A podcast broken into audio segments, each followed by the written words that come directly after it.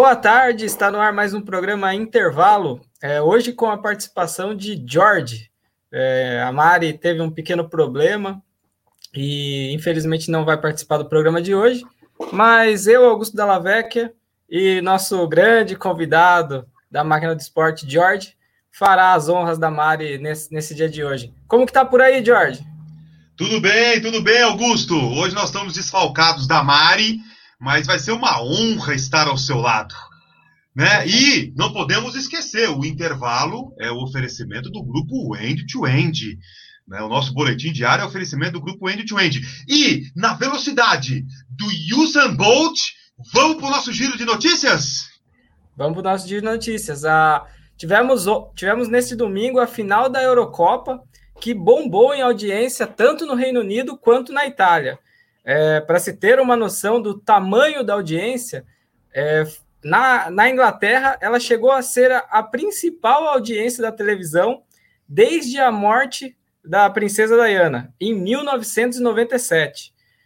É, pela BBC e pela ITV no Reino Unido, o, a partida alcançou mais de 30 milhões de telespectadores e com a prorrogação e os pênaltis, cerca de 31 milhões de pessoas estiveram ligadas na tele, nas televisões.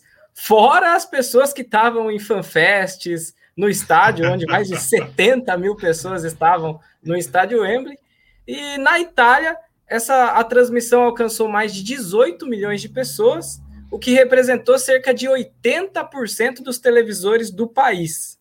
Te surpreendeu esses números, George? Não, não é surpresa, até pela pela grandiosidade de uma competição como a Eurocopa, mas esses números não surpreenderam somente é, na Europa, no Brasil também.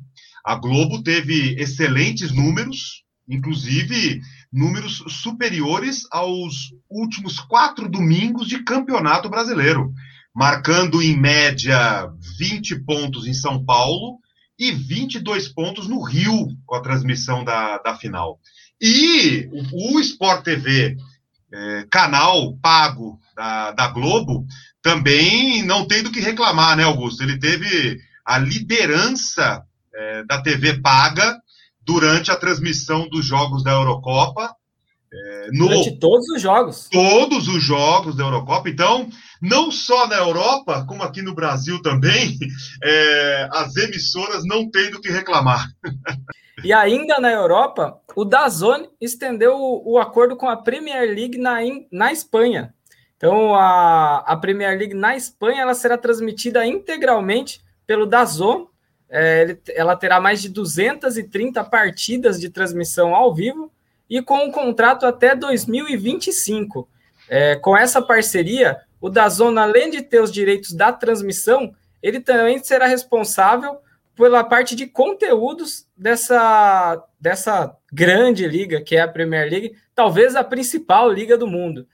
Vale lembrar também que dentro do pacote do Dazon na Espanha, ainda possuem a, a, a Copa do Rei, a Copa da Inglaterra, a Copa da Itália, a Major League Soccer e a Libertadores da América. Então, o Dazon está investindo pesado nessa questão de direitos de transmissão dentro do mercado europeu.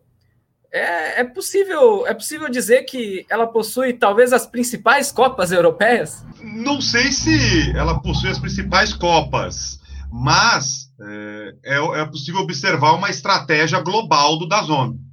É, no Brasil, a plataforma não decolou como esperado, então é, é possível observar essa migração para uma estratégia, uma estratégia global.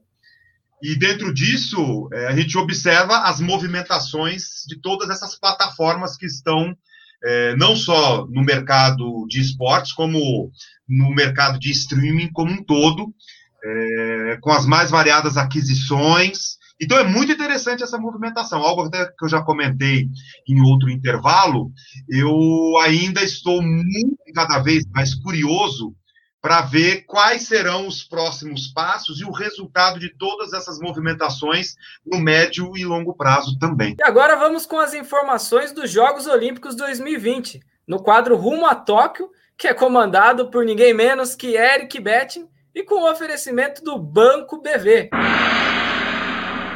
Salve, salve! Começa agora mais um Máquina do Esporte rumo a Tóquio. Confira agora as principais notícias dos bastidores dos Jogos Olímpicos num oferecimento do Banco BV. Hoje faltam 10 dias para a cerimônia de abertura das Olimpíadas e o Comitê Olímpico Internacional começou a dar algumas pistas de como vai fazer para reduzir a distância entre atletas e torcedores nas arenas. Com a definição de que não haverá público nos Jogos, o COI vai revelando aos poucos qual vai ser a estratégia digital para as Olimpíadas de Tóquio. E a interatividade entre fã e atleta será até maior do que já havia sido feito antes nas Olimpíadas. Os espectadores dos Jogos de Tóquio poderão interagir com os atletas, ter a voz ecoando nas arenas e até ser localizado mundialmente na torcida pelo seu país ou seu atleta. A parceria do Comitê Olímpico Internacional com a OBS, a Olympic Broadcasting Services, levará para as emissoras oficiais das Olimpíadas recursos digitais que vão colocar o fã dentro das arenas.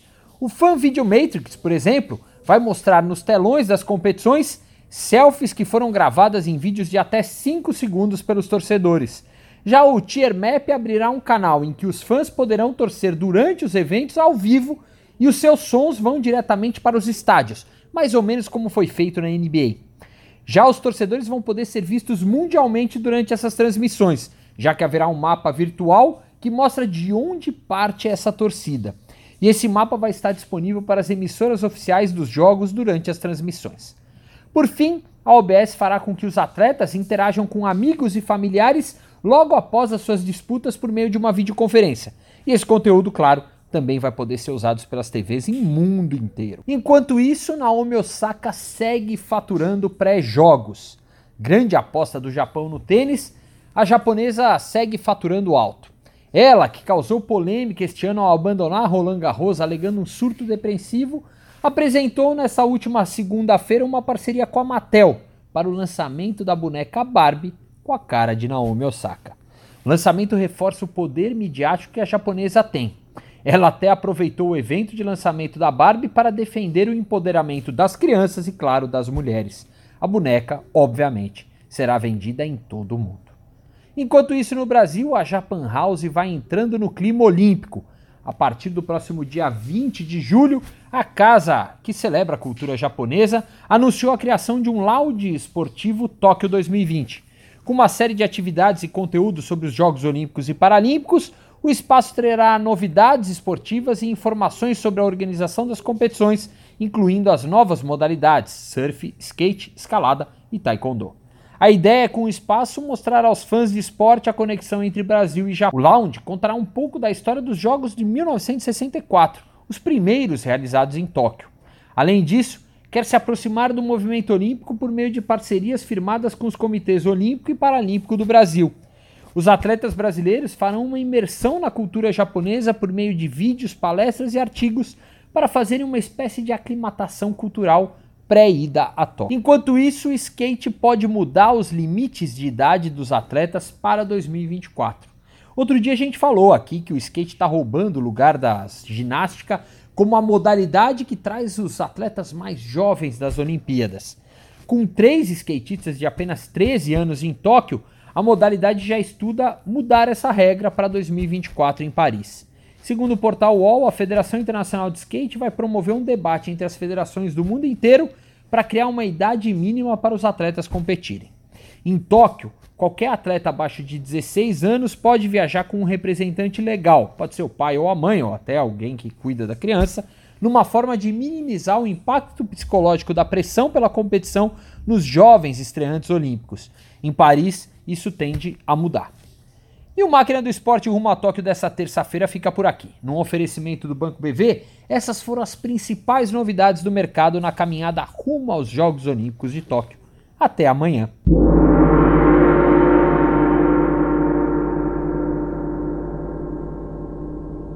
Voltamos para falar de esportes. É, a Confederação Brasileira de Games e Esportes obteve o registro oficial do, do governo brasileiro para que possa trabalhar o mercado dentro do Brasil. É, então, com essa chancela, a confederação poderá atuar na regulamentação dos jogos eletrônicos do país e constituir com a prospecção de patrocínios, com a organização de campeonatos, deixando o esportes no mercado brasileiro cada vez mais forte. É uma é, para você, é uma coisa diferenciada é, a questão do esportes no Brasil? O que, que, o que, que representa ter uma confederação brasileira de games? Sem dúvida, Augusto, é, é mais um passo importante em um mercado é, que no Brasil a previsão de receita gira em torno de 12 bilhões de reais. O Brasil, que é o maior mercado da América Latina, e o décimo segundo do mundo. Então, só por esses números, nós estamos falando de um mercado é, extremamente, além de é, vantajoso neste momento, ele é muito promissor. Então, a partir do momento que gente começa também a ter essas regulamentações, isso só fortalece o mercado. Ainda no mercado de esportes, o Banco do Brasil está cada vez mais focado no mercado. É, o banco, através de uma entrevista com o Vitor Santarlace, analista esportivo da instituição, em conversa com a própria máquina do esporte no início do mês, ele disse que, que o banco considera o esportes o novo vôlei.